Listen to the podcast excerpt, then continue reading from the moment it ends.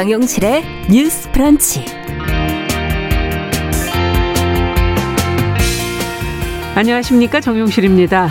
요즘 부모들의 육아 고민을 상담해주는 TV 프로그램이 젊은 층들한테 인기라 그러네요. 이런 방송을 보면서 상처받은 마음도 좀 치유하고 가족 간의 문제를 푸는 실마리를 여기에서 찾기도 한다고 하는데요. 자, 젊은 세대가 화면 속 부모, 자녀 간의 갈등 너머로 무엇을 지켜보고 있는 것인지 또 무엇을 느끼고 있는지 오늘 주간 똑똑똑에서 이야기해 보겠습니다.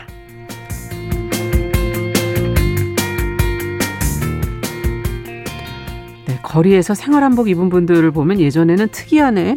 한문 선생님이신가? 이렇게 생각하는 분들 적지 않았는데 요즘엔 다르죠? BTS 같은 아이돌도 지금 생활 한복을 자주 입고 있고요. 그 영향 때문인지 우리 전통 옷을 친숙하게 느끼는 분들이 많아지는 것 같습니다. 얼마 전에 이 도쿄 패럴림픽 개회식에서는 선수들이 한복 유니폼을 입고 나와 관심을 끌기도 했는데요. 자, 이 선수 단복을 디자인한 분이 있습니다. 오랫동안 생활한복 브랜드를 이끌면서 한복 대중화에 앞장서온 김남희 대표 오늘 초대석에서 만나보겠습니다. 자, 9월 17일 금요일 정용실의 뉴스 브런치 문을 엽니다.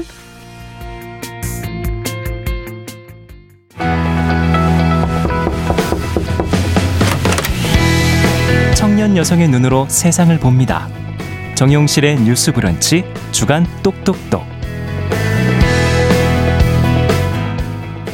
네, 오늘도 어김없이 정용실의 뉴스 브런치 청취자분들이 항상 참여해 주시고요. 유튜브로는 850분이 넘는 분 오늘 많이 들어오셨네요. 예, 감사드립니다. 자, 금요일은 첫 코너 주간 똑똑똑으로 시작합니다. 청년 여성의 시각으로 다양한 주제 다루고 있습니다. 오늘도 두 분이 든든히 자리를 지켜주고 계시죠. 계간홀로 이진송 편집장 안녕하세요. 안녕하세요. 자, 그리고 청소년 페미니스트 네트워크 위티의 양지혜 활동가 안녕하세요. 네, 안녕하세요. 자, 오늘은 TV에서 방영돼서 뭐 지금 많은 분들이 보고 있는 육아 고민 상담 프로그램 이거를 보는 젊은 세대의 생각과 마음에 대해서 오늘 좀 이야기를 들어볼까 하는데요.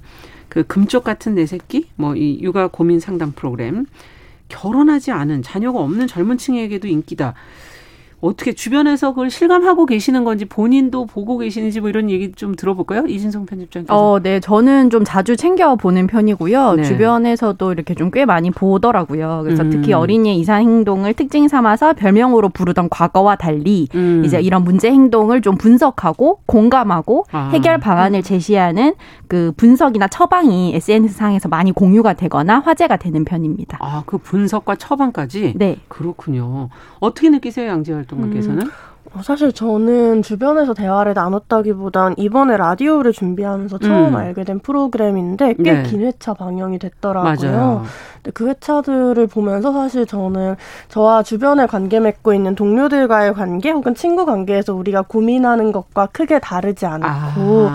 사실 저마다 다 다른 사람이 같은 공동체를 음. 이루면서 살아가는 과정에서의 대화들로 여겨져서 그렇죠. 좀 양육 문제가 별다른 것이 아니라 사실 어떻게 함께 살지에 대한 이야기이구나라는 음. 걸 많이 음. 배웠던 것 같습니다. 네. 바라보는 시각이 양육 문제는 결국 어떻게 함께 살 것인가의 문제다라는 얘기를 해주셨어요. 아, 부모들은 이렇게 생각을 안 했던 것 같기도 하고, 부모로서 저도.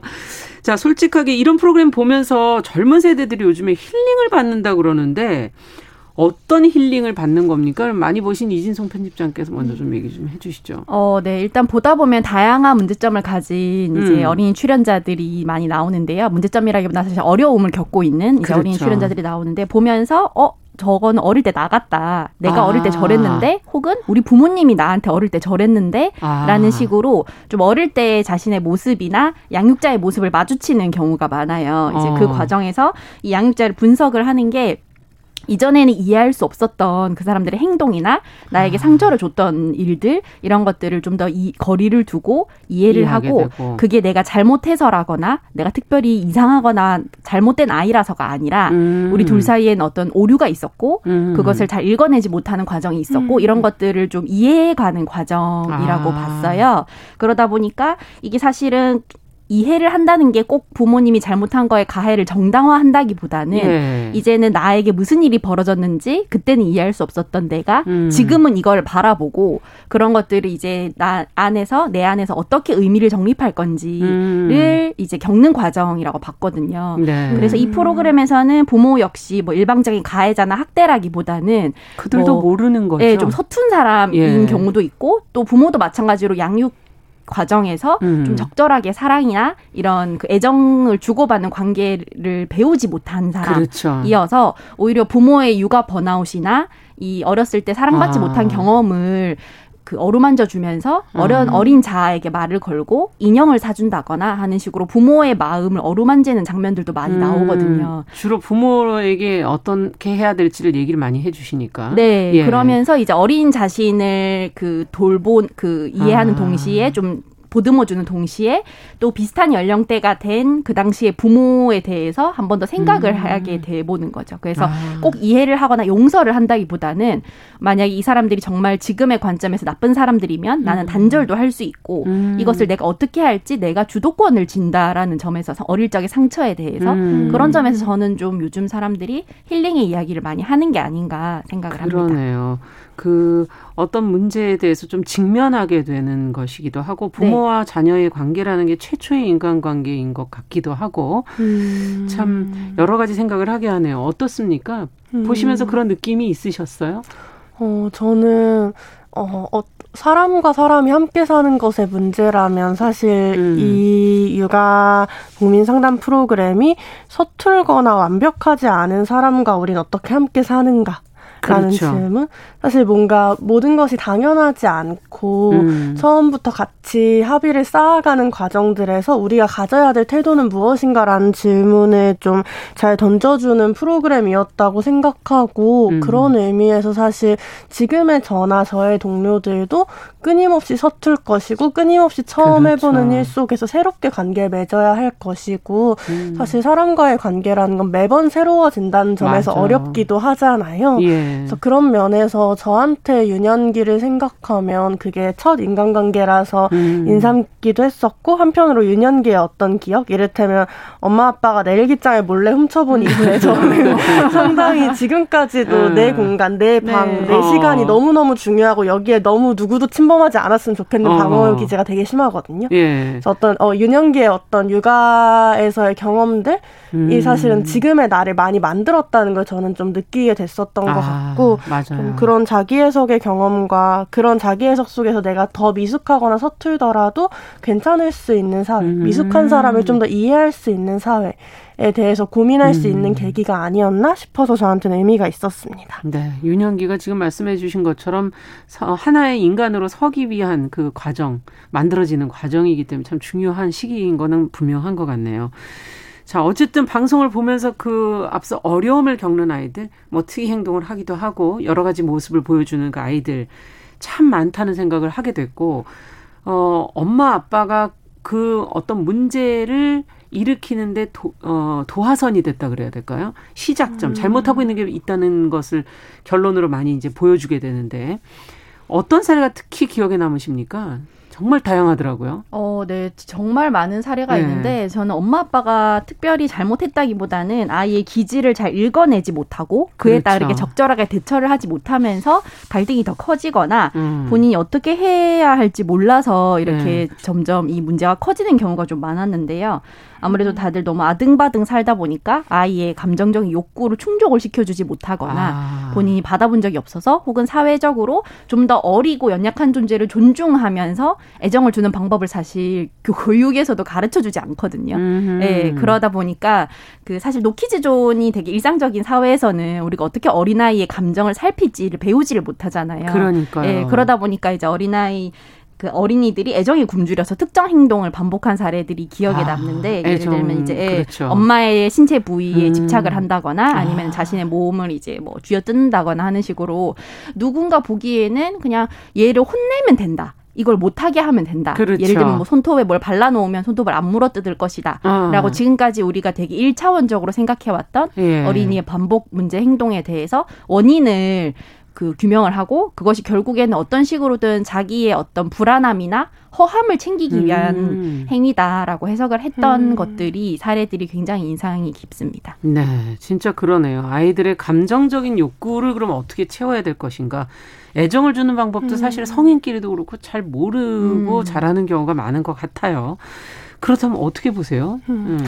그 프로그램에서 많이 나오는 말 중에 하나는 어린이는 다 알고 있다. 그러니까 음. 부모의 태도나 부모의 표정들을 다 읽고 있다 이런 이야기들 나오는데 아, 사실 되게 저는 그런 생각을 많이 들거든요. 그러니까 그건 되게 당연한 일이지.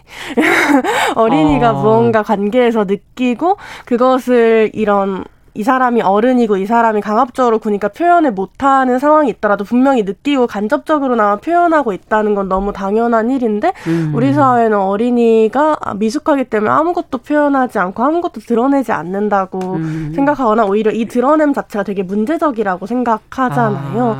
그래서 저는 사실 그런 면에서 어린이를 인간으로 보고 다가가야 한다라는 게 되게 좀 이 방송에서 인상 깊었던 지점이었고 그런 음. 의미에서 전 좀 거짓말을 하거나 뭐 음. 상상 속에 대화를 하는 어린이들의 음. 사례를 보면서 되게 저를 추사하게 되었는데 음. 사실은 이 거짓말을 하는 것은 나쁜 것이야라고 이야기하지만 이 이가 거짓말을 할 수밖에 없었던 상황에 그렇죠. 대해서는 아무도 질문하지 않잖아요. 누군가에겐 얘기를 할 수 있어야 되는데 음.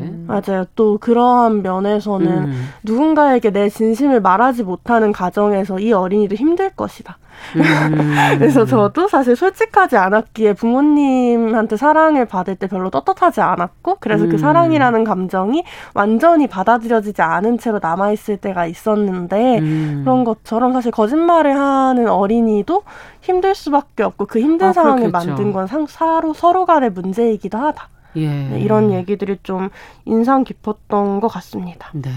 표현을 못하는 걸 넘어서서 다른 표현을 하는 음. 단계로 간다는 거죠. 거짓말이라는 네, 게. 예.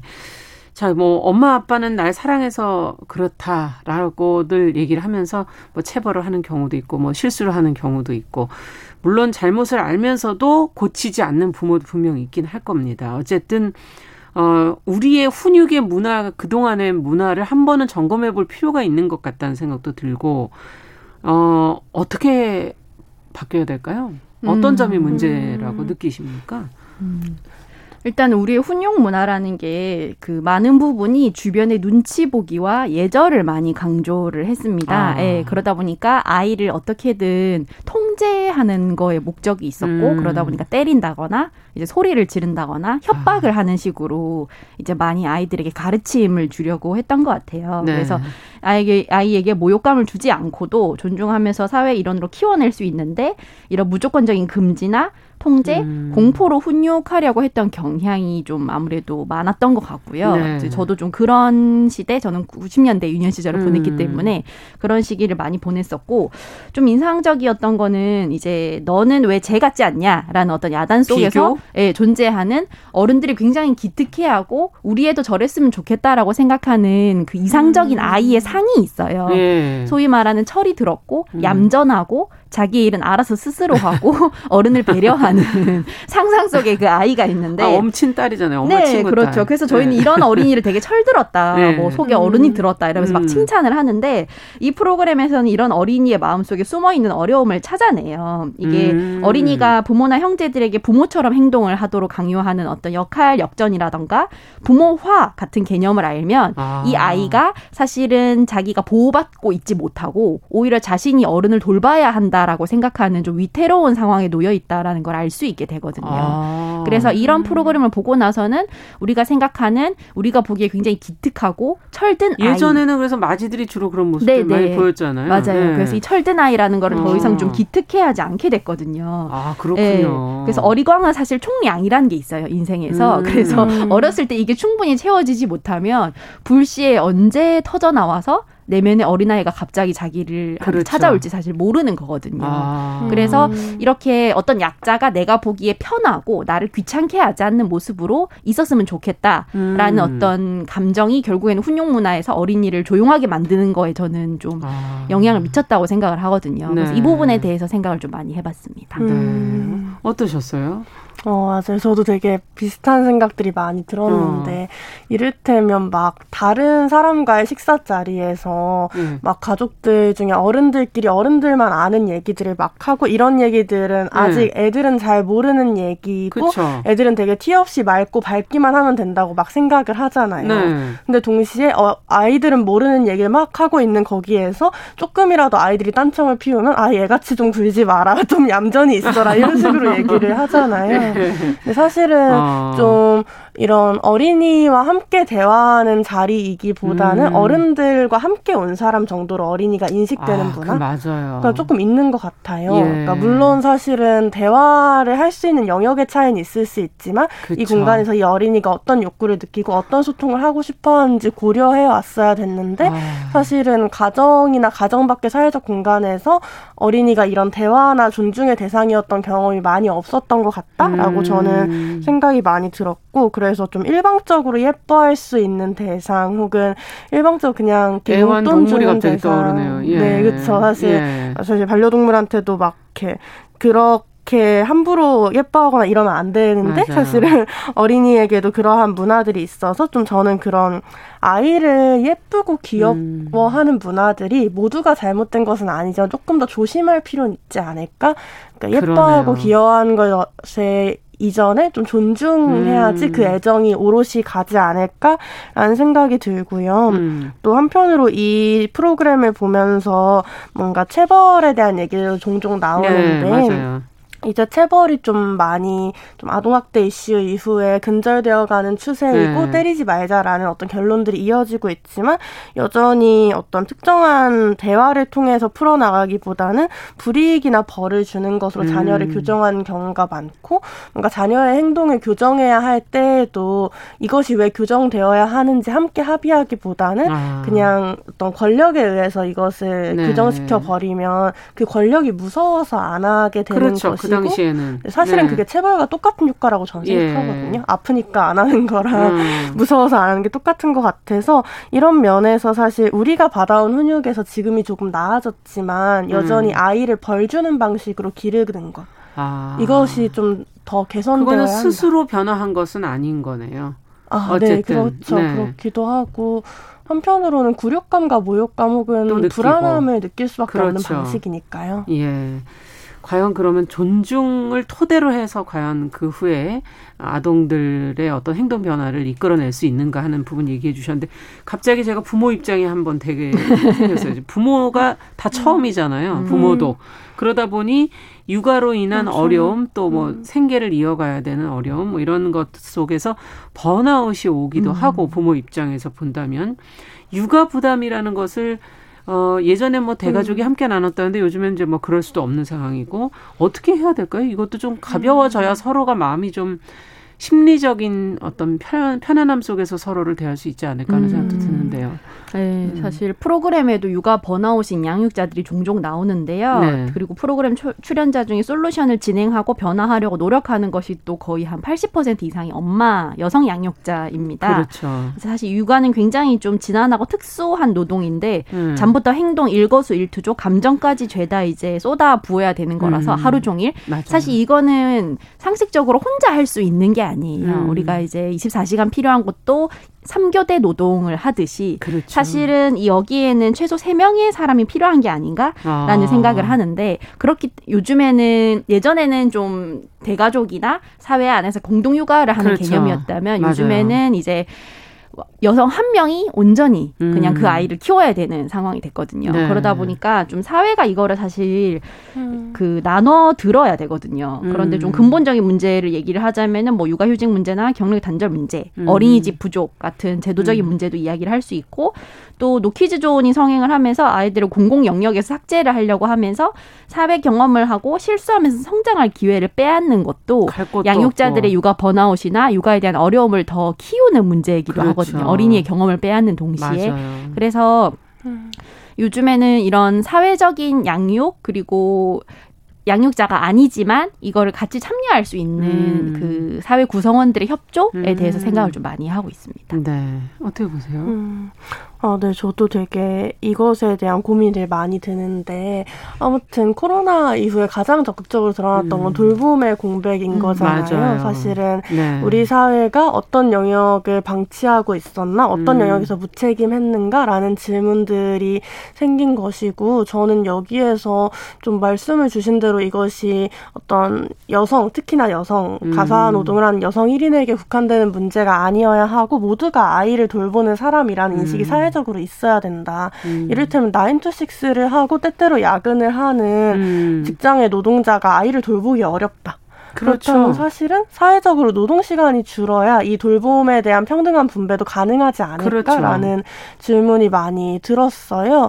그래서 사실은 남성의 경우 정규직이고 음. 노동 시간이 더 많고 돌봄 시간이 현저히 적고 있고 음. 여성의 경우 비정규직이거나 불안한 경우들이 더 많고 그리고 노동 시간이 상대적으로 적고 돌봄 시간이 상대적으로 훨씬 더 많은 많죠. 이 상황에서 네. 이러한 시간의 불균형들을 해소하는 것이 필요한데 그러한 것들이 뭐 최근에 음. 얘기된 주사일제 노동으로의 전환이라거나 음. 아니면은 뭐 기본소득과 같이 음. 어떤 소득을 지급함으로써 이러한 시간의 격차를 좀 음. 줄이는 방식들 같은 좀 제도적인 변화들이 필요하다라는 생각이 저는 좀 많이 들었고 같고 음. 또 한편으로는 그런 의미에서 이러한 아이돌봄에 대한 어떤 예능들이 음. 어떤 비가시화되어 있는 양육자의 삶 들을 아. 좀잘 보여주고 있는 거 아닌가 싶어서 그렇죠. 그런 면의 의미들도 저는 좀 읽었던 것 같습니다. 네, 그러네요. 그동안 좀 드러나지 않았던 것들을 이제 좀 어, 들춰내서 서로 같이 들여다보고 얘기하게 하는 부분도 분명히 있는 것 같고요. 음. 어, 프로그램 관련 칼럼이나 기사들의 댓글을 보면은 아이의 이상 행동을 너무 많은 시청자, 불특정 다수의 시청자가 음.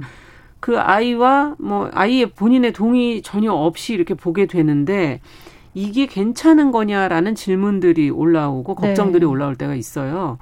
이 문제에 대해서 혹시 어 고민을 좀 필요한 건 아닐까 하는 생각도 들거든요. 음. 어떻게 보십니까? 아무래도 이제 미디어에 어린이와 아동이 등장하는 문제는 항상 이런 식으로 좀 음. 진지하게 고민을 해야 되는 그 이슈기도 음. 해요. 그게 설령 아동을 위한 어떤 행동 교정이나 솔루션을 위한 치료를 위한 것이라고 해도 네. 이제 무슨 일이 일어나고 있는지 아동이 충분히 인지하고 결정권을 행사할 수 없는 상황이기 때문에 음. 그래서 이런 위험은 언제나 있는데요.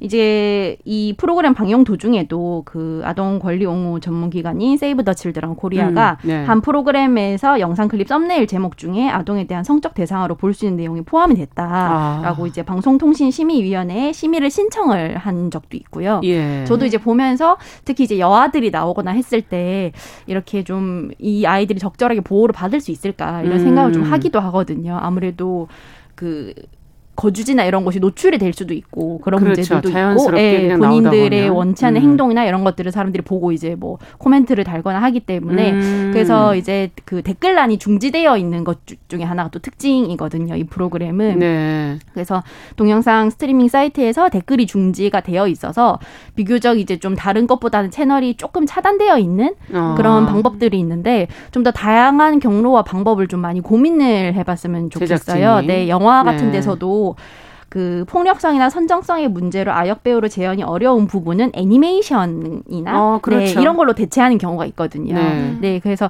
좀 이런 식의 어떤 음성 대체를 한다거나 네, 그 이런 것들이 네, 이런 식의 새로운 방법을 음. 좀 많이 모색을 해봤으면 좋겠다라고 생각을 합니다. 네, 어떻게 음. 보세요?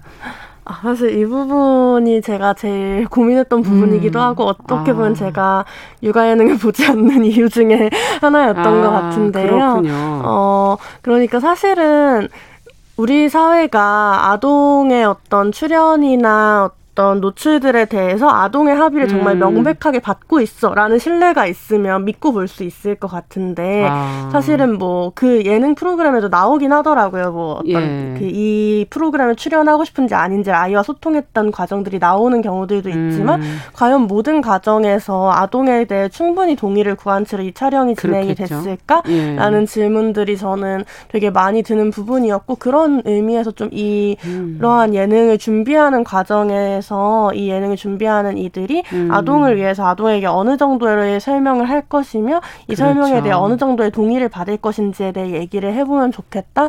그래서 아동은 친권자의 소유물이 아닌데 지금은 맞아요. 이런 어떤 출연이나 이런 되게 다양한 것들을 결정할 권리들을 주로 친권자에게 주기 때문에 네.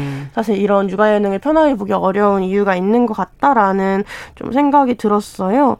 최근에 음. 제 동료 중에 한 분도 육아를 시작하면서 어. 저도 좀 육아를 하는 이들의 문화와 그 안에서 보게 어, 되셨군요. 어, 네, 아동의 사진들이 유통되는 방식들에 대한 고민들이 좀 생겼고 아. 그래서 많은 얘기들을 해봤었는데 그래서 중요한 것은 사실 그러한 사진을 올리는 거, 육아 예능 하는 거 이거 자체가 문제라기보다는 이러한 이들의 모습이 어떻게 재현되는지 음. 혹시 인권 침해적이거나 대상화되는 면들은 없는지 음. 혹은 이러한 뭐 재현에 있어서 아동의 설 아동에게 설명이나 동의를 구했는지 그렇죠. 이러한 것들이 사실 되게 핵심적인 부분이라 생각합니다. 음, 네.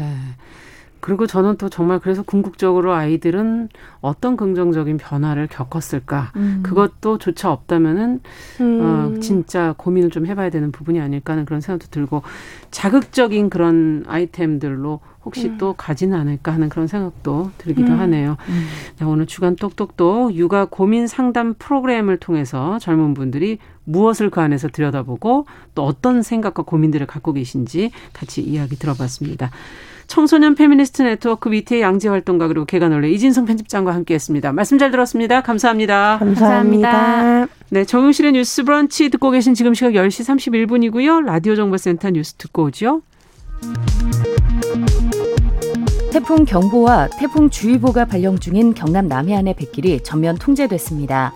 백일은 태풍 영향권에서 완전히 벗어나는 내일이 돼야 다시 정상화할 전망입니다. 찬투는 현재 성산 남동쪽 해상에서 시속 26km로 동북 동진 중입니다. 김부겸 국무총리는 오늘 정부 서울청사에서 열린 제2회 청년의 날 기념식에서 청년들이 직면한 다양한 어려움에 사과의 뜻을 전하며 청년 여러분의 희망의 불씨를 지키기 위해 끝까지 최선을 다하겠다고 약속했습니다. 대검찰청이 고발 사주 의혹의 물증으로 제시된 고발장 사진 파일을 언론에 유출한 것으로 의심된다는 윤석열 국민의힘 후보 측의 주장에 대해 대검이 사실이 아니라고 밝혔습니다. 지금까지 라디오 정보센터 조진주였습니다.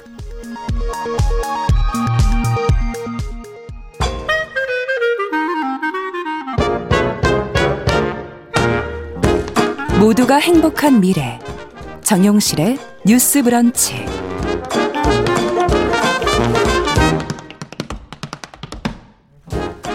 네, 정우실의 뉴스 브런치 듣고 계신 지금 시각 10시 32분 됐습니다.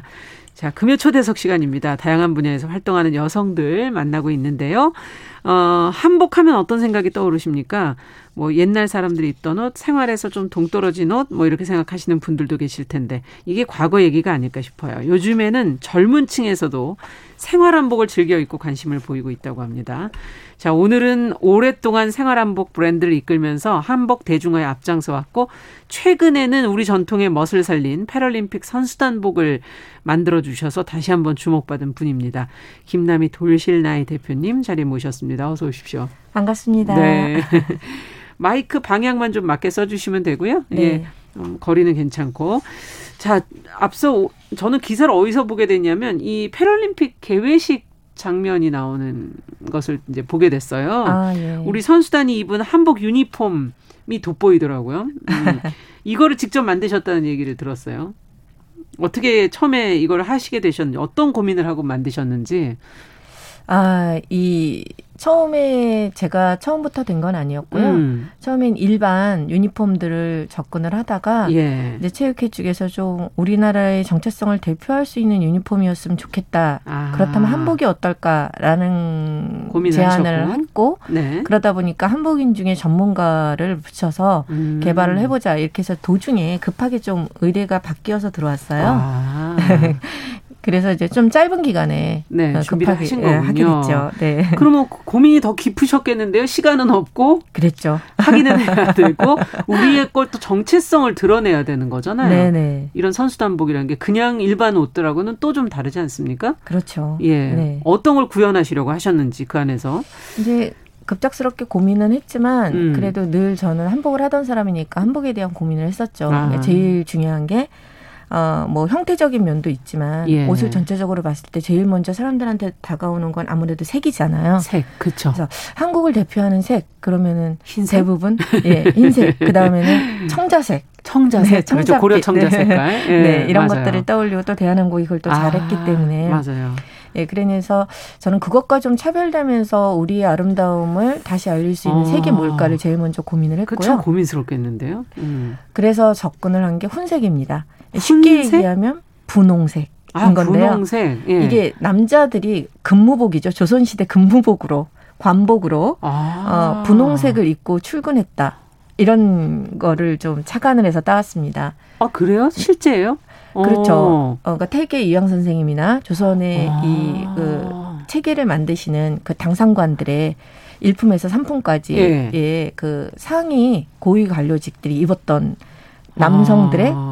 관복, 즉 근무복이죠. 분홍색이었어요. 네. 예, 이 네. 분홍색을 훈색이라고 하는데 이건 처음에 이꽃염, 홍화염 이런 것들을 네. 여러 번 염색을 해서 어, 분홍색이 짙게 나오는 것. 그럼 음. 약간 살구빛 또는 아, 그런 아, 약간 좀 진하고 좀 차분해지겠네요. 그렇죠. 색깔이. 다운과 살구빛, 분홍 네. 이런 아. 것들을 좀 전체적으로 먹으면 오묘한 색을 훈색이라고 하는데요. 쉽게 네. 얘기하면 분홍색이라고 음. 얘기를 하고요. 네. 네. 그래서 분홍색을 어, 어떻게 어, 남녀 선수단들이 다 입어도 네. 어, 어색하지 않고 그쵸. 어, 그러면서도 그 일본의 어, 벚꽃 유니폼을 선보였는데요. 그것과 음. 차별화가 되게 할 수 있을까? 그렇죠. 그 색도 어떻게 보면 약간은 분홍색이잖아요. 그렇죠. 근데 아주 연한, 연한 분홍색 이죠. 분홍색. 그래서 그걸 차별화하게 되기 위해서 저희는 좀 진한 분홍색, 음. 혼색을 좀 썼고요. 그리고 원사에서부터 음. 어, 재직을 다 했어요. 아, 그러셨어요? 네네. 그러니까 선수단 복만을 위해서 그만큼만 재직을 해서 만든 옷이에요. 그래서 어. 고급스럽게 하기 위해서 울 소재인데. 울 소재. 제주, 어, 그, 일본의 그 40도의 그 패럴림픽 기간의 날씨를 배려해서 쿨울 소재로 해서 그렇죠. 안 그럼 더워요. 예, 시원하면서도 구김이 가지 않고 통풍이 잘 되는 소재 그리고 얇고 어, 간지가 좋은 그런 것들을 만들기 아. 위해서 그만큼만 선수단들을 위해서 재직을 했습니다. 아 특별히 예. 어, 천을 아예 만드셔서 거기서부터 시작을 해서 옷까지 색깔은 훈색으로. 네. 어, 이 생활 한복이 아무래도 좀 편하잖아요. 네. 예. 선수들이 입고 나셔서는 뭐라고 평가를 해 주시던가요? 어, 생각보다 음. 걱정했는데 예쁘다. 이렇게들 예, 걱정해 예, 예, 착용할 때 예. 얘기를 했고요. 예. 이제 색깔만 갖고 저희가 다가설 수는 없으니까 그 다음으로 중요한 게 우리의 정체성을 담은 형태는 어떻게 한복으로 표현할 아. 것인가. 그래서 이제 고려 시대부터 조선 시대에 전반적으로 쭉 입어졌던 목판깃을 가지고 오되 음. 어, 선수단들이 그런 반응을 보인 거는 약간 생활한복 그런 무술이요? 뭐 이렇게 얘기들을 음. 좀 많이 해서 이제 그런 것들보다는 뭔가 국가를 대표해서 나가는데 차림 정장 옷 같은 느낌을 내기 위해서 그렇죠. 예, 현대적인 형태의 자켓 모양의 모양에. 저희의 깃과 내용들을 담아내는 거를 좀 초점을 맞췄어요. 아. 그래서 이제 색에다가 저희의 목화암 깃을 쓰고 그리고 그 관복에 무관들의 그 흉배의 문양을 따서 예. 호랑이 흉배를 어, 개발을 해서 어, 등에 부착을 했고요. 아 그러면은 그 느낌이 낫겠네요. 당상관 뭐 이런 분들 느낌처럼. 네. 그, 리고 그게 또 이제 당상관들의 문 문관 무관이 있는데 네. 원래는 이제 문관들은 학 학이고 어, 예 맞아요. 그리고 이제 무관들이 호랑인데 호랑이고. 네. 예. 그 아무래도 운동을 하시는 분들이니까 호랑이. 두 마리 쌍우용배를 아. 개발을 해서 예 달았고요. 아. 이것만으로도 약간 뭐라고 하나 시선을 화려함이, 좀 끌었겠는데요. 화려함이 좀 덜하다는 지적을 받았어요. 그래도요. 네. 어. 그래서 그 다음으로 또 어떤 모티브를 연구할까 하다가 우리의 금박 스란단 여성들의 네. 치마 대대복 같은 데 쓰였던 그 금박 문양의 밑에 치마 밑단에 보면 네, 화려하게 화려하게 붙어 있잖아요. 예. 그 금박의 스란단 문양을 때려 가지고 와서 착안해서 아. 저희가 이 동정에다가 동정에다가 네, 금박 문양을 달았어요. 예, 화려하네요. 그렇게 되면 그러니까 선수들의 금메달을 기원하기도 하고 음, 또 행사복으로서의 화려함도 더해주면서 아. 그러면서 이제 전체적으로 완성이 되었고요. 음. 이제 그 덧저고리라고 저희는 부르는데 예, 예. 자켓은 그렇게 완성이 되었는데 이거는 입퇴장 시에는 입을 수가 음. 있는데 선수들이한테 가장 신경을 써줘야 되는 게 컨디션이거든요. 음. 그러니까 고온 다습했을 때 자켓까지 입고 하루 종일 입게 되면 너무 힘들기 때문에 맞아요. 그 안에 들어가는 속조고리와 바지는 아. 저희의 깃 형태와 그리고 사복 바지를 변형한 예. 데님 바지 이런 것들을 활용을 했지만 음. 어, 통풍이 잘 되고 시원한 기능성 소재를 쓰는데 초점을 맞췄어요. 너무 더우니까. 네, 대기할 때는 좀 벗고서 아, 컨디션을 조절하고 그렇죠. 또 얘를 다해서 어, 행사장에 갇혀야 될 때는 덧저고리를 음. 입으면서 음. 어좀 더 예의 그렇죠 멋있어 보이게 할 수 있게 네. 네 그렇게 그 보니까는 어 마스크도 좀 특이했던 것 같은데요. 음. 아, 예, 마스크는 저희가 이걸 납품을 하고 나서 선수들이 좀 잘 기량을 발휘해서 얼마나 음. 힘든 시간들을 보냈어요. 특히나 코로나 때. 와중이었고. 예, 그래서 네. 어, 어떻게 하면 우리도 도움이 되는 일을 할까? 음. 제가 맡은 바에서 할 수 있는 것은 최고의 옷을 만들어 주자. 음. 그래서 이제 봉제를 최선을 다해서 해주고 음. 하나하나 저 선수단들의 신체 사이즈에 맞게 개별, 한 사람 한 사람의 요구에 맞게 네, 개별로 그러니까 맞춤을 한 격이네요. 그렇죠. 네. 거의 맞추다시피 옷들을 만들어서 몇백 벌 아닙니까? 네, 160벌. 160벌? 네. 선수는 158명인데요. 예. 이제 나머지 스태프들까지 해서 한 165벌 음. 정도였는데 어 그렇게 거의 그 개인들의 요구 사항을 반영해 가지고 음. 옷을 만들어 주고요. 그래 그렇게 해서 했는데 그래도 뭔가 제가 더 할 수 있는 게 없을까 고민을 하다가 음. 아 선수단들이 이렇게 마스크를 하고 가는데 우리는 좀 차별화됐으면 좋겠다 그런 생각이 음. 들어서 마스크 스트림을 이렇게 매듭으로 하나하나 만들어서 그것도 보이더라고요. 색으로. 저희 국기를 달아서 예, 그러니까요. 네, 그래서 선물로 좀 해드렸어요. 아, 네. 그렇군요. 그건 선물이었군요. 네, 네. 하나 하나가 다 맞춰진 것처럼 보였는데 네. 이 유니폼을 구입하고 싶다는 분들도 꽤 있으셨다고 그러던데. 예, 저희도 살 수가 없느냐는 문의가 좀 많이 왔는데. 아, 옷감이 재직을 하고 조금 남은 게 있었어요. 네, 네. 그래서 그러니까 몇 벌 안 되는 건데 네. 이벤트로 해서 이제 선착순으로 팔았죠. 아, 그럼 다 나갔겠네요. 몇 벌 되지 않아서요. 요즘에 아이돌들을 비롯해서 유명인들이 생활한복 입는 모습들이 가끔 이제 뭐 지면에 나가기도 하고 화면으로 나가기도 하는데 그래서 대중의 관심이 조금 높아진 것 같습니다. 그걸 직접 현장에서 느끼고 계시는지 그들이 입는 이유는 뭘까? 생활 한복의 매력은 어디 있다고 보시는지. 한복이니까 입는 거 아닐까요? 우리 옷이니까. 우리 옷이니까. 예. 네. 아무래도 지금 케이팝 그리고 음. K 문화의 확산으로 인해서 젊은 층들이 우리 문화에 대한 자부심, 우리 국가에 대한 자부심, 아, 그런 것들을 많이 느끼고 있는데, 음. 어, 뭐, 먹을거리, 뭐, 음. 입을거리, 이런 네. 거에서 다 보여주고 싶어 하지 않을까 싶어요. 아. 근데 일반 한복은 아무래도 어, 있고 그대로 하는데 뭐 특별한 너무 느낌이 나고 네. 그랬을 때 어, 패셔너블하게 좀 입을 수 있는 생활 속에서 음. 입을 수 있는 그런 한복이 있어. 그게 생활 한복이잖아요. 음. 네. 예. 그런 데서 아무래도 한복을 나도 입을 수 있고 생활 한복으로 입을 수 있고 패셔너블하게 입을 수 있다라는 것들이 젊은 음. 친구들한테 매력으로 좀 다가가지 않을까 싶습니다. 네. 그렇군요. 입었을 때도 또 좀 편안하고 그렇죠. 아무래도 예, 소재도 음. 지금의 현대인들이 음. 잘 사용하는 소재들, 그러니까 음. 실용적이고 뭐 예. 구김 안 가고 활동성 있고 뭐 이렇게 스판 소재 음. 이런 것들을 좀 쓰고요. 아. 어, 형태 형태나 패턴 같은 것들도 좀 이질감 없이 지금의 패턴들을 아. 좀 쓰기 때문에 몸에 옥죄임도 좀 없고 음. 한복이 가지고 있는 좀 아름답지만 불편한 요소가 있다라고 하면 그렇죠. 지금에 맞게 좀 간소화됐죠. 거군요. 네. 지금 김남 아, 김혜진 님께서 어, 유튜브 보시다가 패럴림픽 선수 단복 정말 멋졌다고 감사합니다. 의견을 보내 주셨는데 최근에 이게 무슨 어떤 어, 방향이 있는 것 같아요. 이게 젊은 분들이 이렇게 입기 시작하면서 또 교복이나 뭐 공기업에서도 사실은 유니폼으로 한복 만드는 그런 시도들이 지금 보도되어 나오는 것들 기사를 많이 보게 되기도 하고 네. 이게 한복 대중화에 어떻게 보세요? 긍정적인 역할이 된다고 보십니까? 너무 좀 의도적이다 이렇게 생각을 하십니까? 어떻게 보십니까 이거는? 아 저는 음. 그 우리 아이들이 네. 어, 20살이 될 때까지 점차적으로 한복을 입어볼 기회가 한 번도 없이 성인이 그렇죠. 되고 그러다가 결혼식 때도 이제 안 입는 사람들이 늘어나고 아. 그러면서 음, 나이 들어서까지 이제는 3, 40대가 돼서도 한 번도 한복을 안 입어봤다라는 사람들이 늘어나고 아. 있어요. 그래서 제일 어, 저희가 만들어가야 돼 한복인으로서 만들어가야 예. 되면은 한복을 어떻게 하면 사람들한테 생활 속에서 친숙하게 느끼게 할 수 있을까? 음. 그래서 누구나 그걸 입고 즐기고 음. 해야지 어떤 특별한 날 보여주기 위해서 입는 것만 아니란 생각이 들어요. 그렇죠. 그래서 생활 한복의 길을 오래 걸어왔지만 그 와중에 제가 이 유니폼 사업의 중요성들을 아. 생각을 하고 교복 사업에 좀 몇 번 뛰어들었었는데 어떠세요? 그 아주 사춘기 예민한 아이들이라 어, 아주 까다로울 것 같다는 그런 생각도 들기도 하고 또 예민한 취향을 또 어떻게 다 맞출까 이런 생각도 들기도 하는데.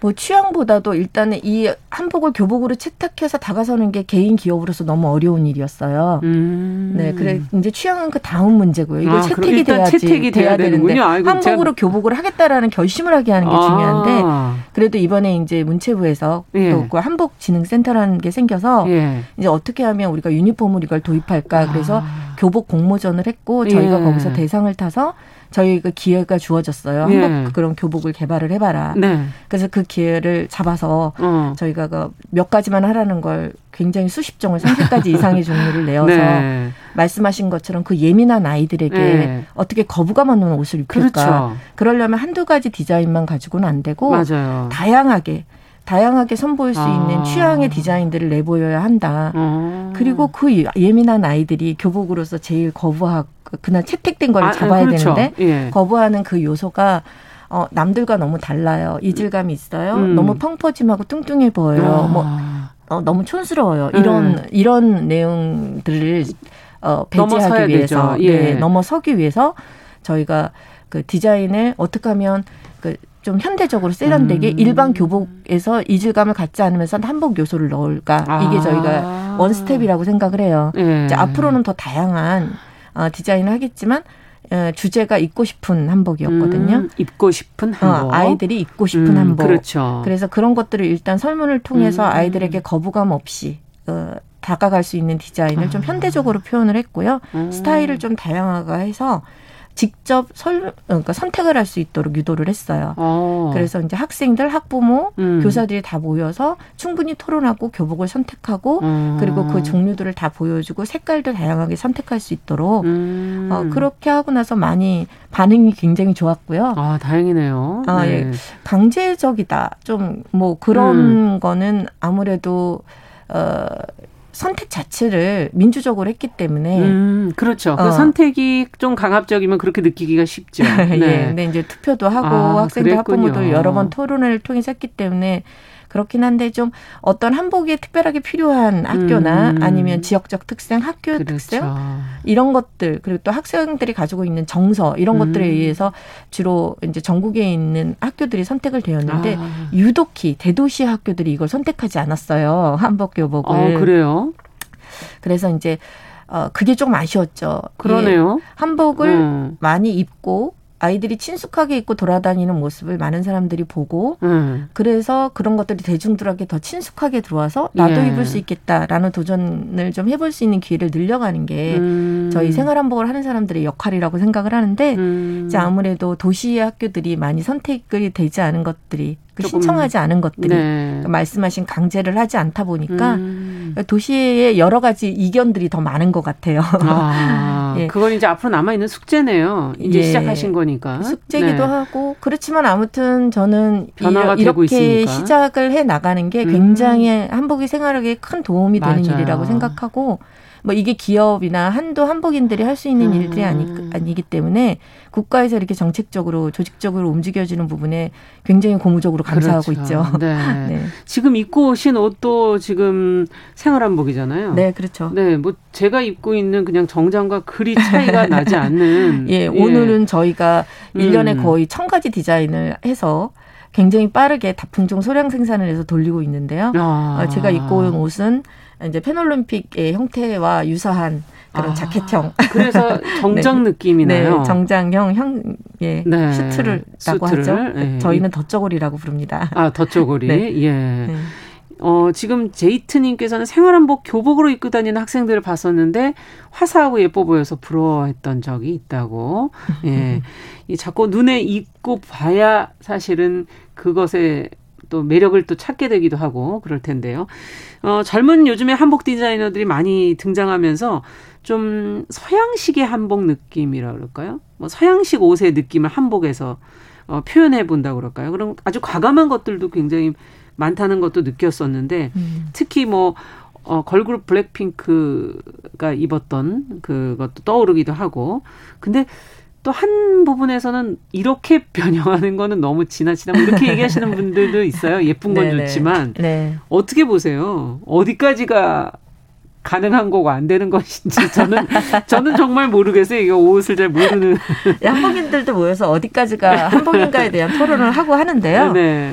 음, 저는 이렇게 한복이 어찌됐든 논란의 중심으로 올라올 수 있다면 아. 고무적인 일이라고 일단은 생각을 하고요. 네. 저희가 이건 우리만의 것이야라고 주장하는 게 사실은 중국이나 소수민족의 옷 내지는 다른 음. 나라의 여타의 동남아의 나라에 가면 비슷비슷한 흔적들이 많이 남아 있어요. 그렇죠. 예, 이런 것들은 결국은 그 시대의 그 생활 형태와 직조 음. 기술의 형태 뭐 이런 것들로 인해서 서로 교통하고 하기 때문에 누구만의 문화고 저것은 누구 것이고 우리 것이다. 이 깃은 내 거고 저건 완전 아니다. 독점은 없다. 네, 사폭 빠진 내 거고 저 사람들 건 네. 아니다. 이렇게 말할 수는 없는데요. 아. 저희도 뭐 두루마기 이런 것들도 우리 우리 옷이라고 생각하지만 일제 시대에 만들어진 그러니까 조선 시대 말기 개화기에 어, 생긴 옷, 옷의 형태이잖아요. 네. 그러니까 결국은 옷이라는 거, 옷 문화라는 거는 그 시대의 흐름에 맞게 음. 형태들을 계속 변화해서 발전을 한 것이고 우리의 옷은 조선 시대 말길 것이만 우리 것이 아니라 삼국시대 고조선시대 그렇죠? 것도 우리 거라고 할 수가 우리의 있죠. 문화죠. 네. 네. 그래서 어떤 형태적인 그런 거에 집착하기보다는 음. 아, 저는 우리 한국인의 정서가 아닐까라고 생각을 해요. 아 그러네요. 예,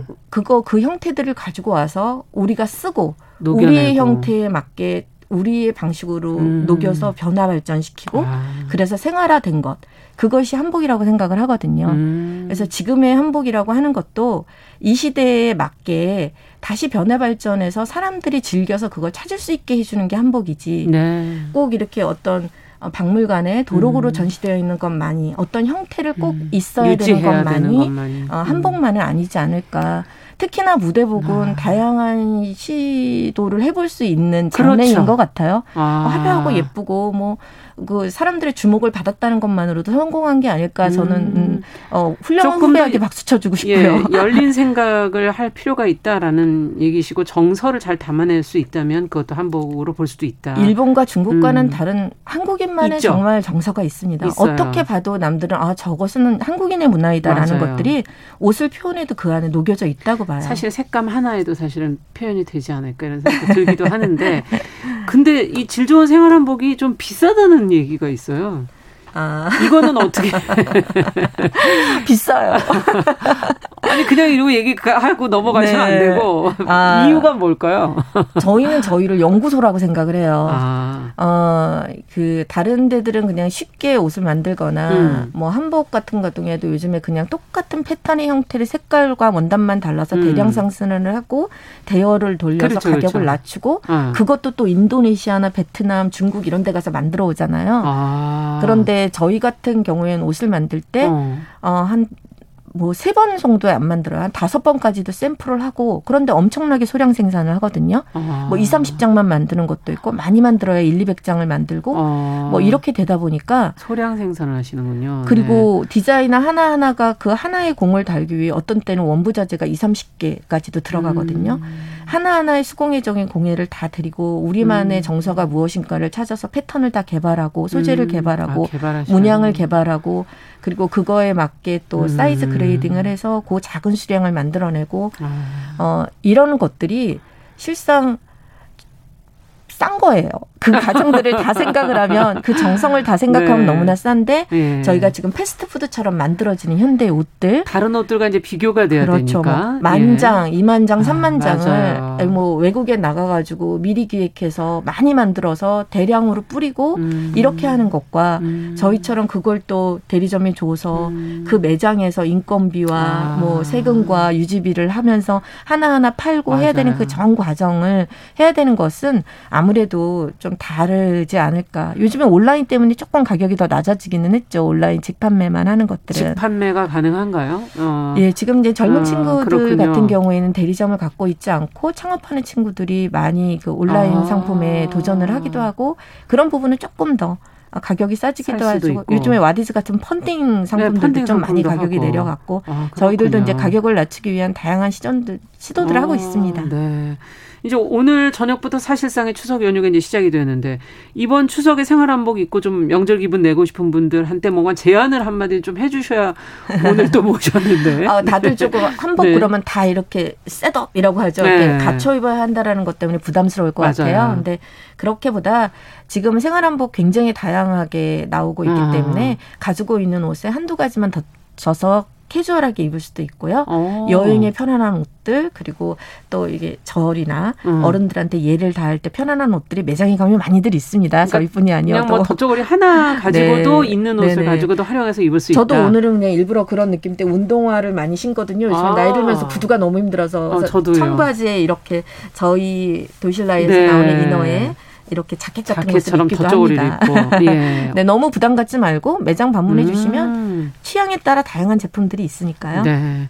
마지막으로 앞으로 뭐 가, 준비하고 계신 게 있다면 끝으로 한 말씀 아, 일단 한복이 음. 대중화되는데 저 제가 살아있는 한 일할 음. 수 있는 한 최선을 다하면서 좋은 선배로 마무리를 하고 싶은 거. 네. 그래서 후배들이 이런 것들을 보고 나도 한번 해봐야지. 나도 저 정도는 할 수 있겠다라고 음. 제안을 해주면서 제가 이 한복하는 동안에 마무리를 하는 게 제 목표고요. 네. 이제 그러는 데 있어서는 아무래도 대한민국 사람들이 우리가 우리 것을 사랑하지 않는데 남들이 알겠습니다. 우리 것을 사랑해 주지 않거든요. 네. 그래서 그런 어, 옷을 만드는데 최선을 다하겠습니다. 네, 도실라의 김남희 대표와 함께했습니다. 말씀 잘 들었습니다. 감사합니다. 감사합니다. 정유실의 뉴스 브런치도 같이 마칩니다. 안녕히 계십시오.